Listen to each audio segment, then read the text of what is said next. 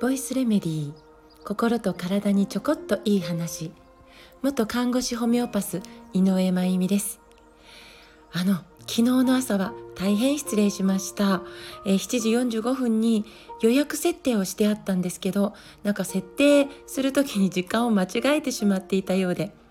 えっと、大抵まあ前夜に収録して予約して、えー、いるという私は方法をとってるんですが、えー、ちょっと失敗したみたいでした。で本当もしね7時45分を楽しみにしてくださっている方がおられるなら、えー、幸せだなと思ってます。えー、ちょっとね再生回数とか フォロワー数とか伸び悩んでいるのでこの日々の放送はどなたかにとって意味があるかな？なんて、えー、ちょっと思ったりしつつも、えー、今のところは、えー、三日坊主じゃないぞをどんどん更新しつつ今朝もよろしくお願いします。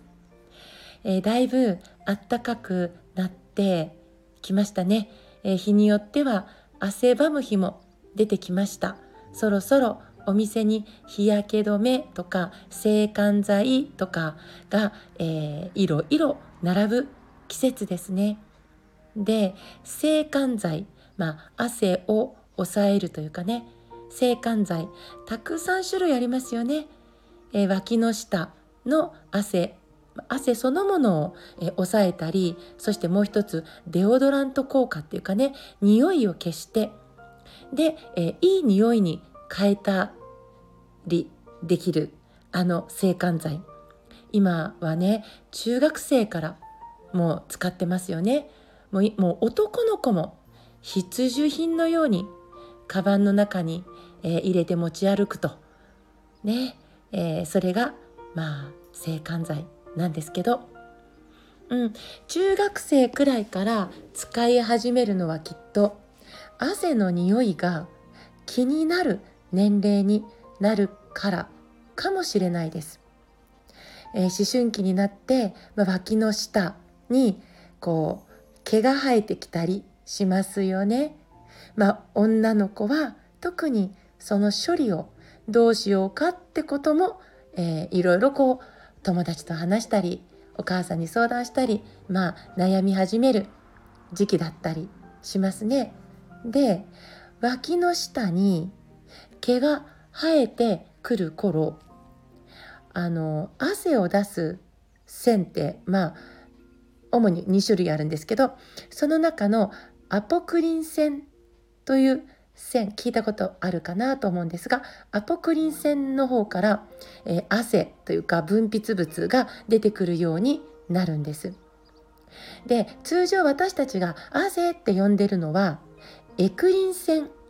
から出てくるものが、まあ、圧倒的でエクリン腺から出る汗って水みたい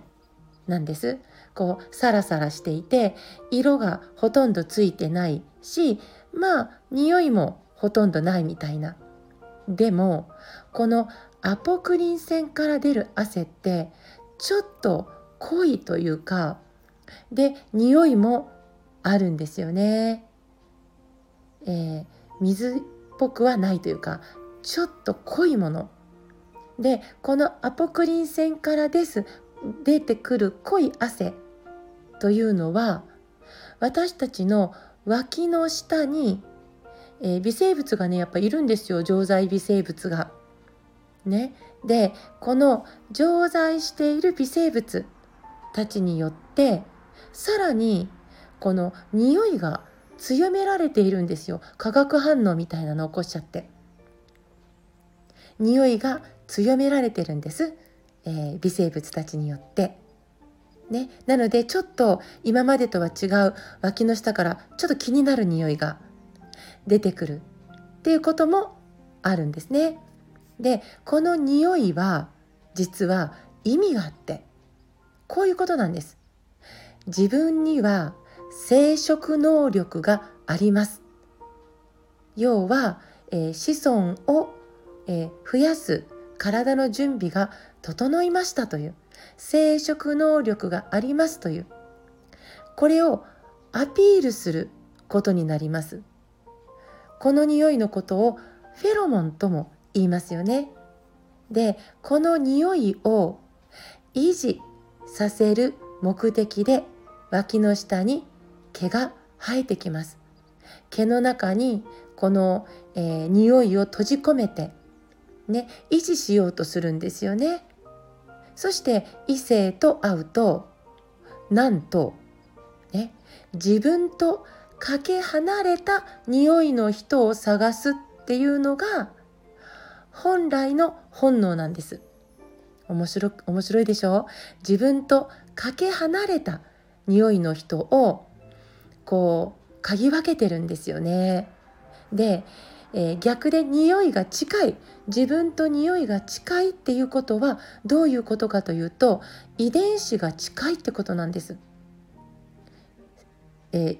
遺伝情報が近いというか遺伝子遺伝情報が近いせいで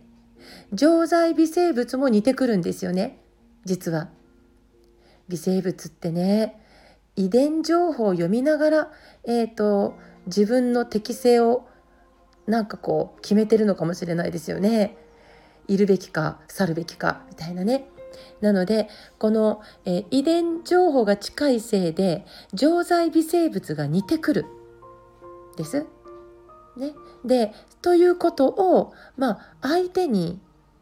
えー、匂いによって知らせてるんですよ。要はね遺伝子は近いとえー、流産したり、まあ、難産になったりあるいは、えー、障害を持った、えー、子供を産むというかそういうリスクが、えー、高まるわけです。匂いを使ってそれを、えー、お互いに知らせてそれが避けられるように生命はできてるんですよね。私たちの体に起こることには全てちゃんと理由がありますね。ワンちゃんや猫ちゃんはこの行為をあからさまに やりますよね。肛門周囲の、えー、汗汗というかねその匂いを嗅ぐことでやってます。このワンちゃんや猫ちゃんももちろん同じ。近い遺伝子を避けるための大事な大事な行為なんです、ね、思春期にあまりに強すぎる脇の下の匂いに悩むということももちろんあるしだからこそそのためのケアを制汗剤でしたいのっていうこともよくわかります。でも自分自身の体臭には大事な意味があるんだということをちゃんと知った上でどの程度汗や匂いを抑えるのかということも考えることができたらいいなと思います。明日はでは具体的にどうすればいいかなってことをお話しできたらなぁと思っています。今日も最後まで聞いてくださってありがとうございます。また明日お会いしましょう。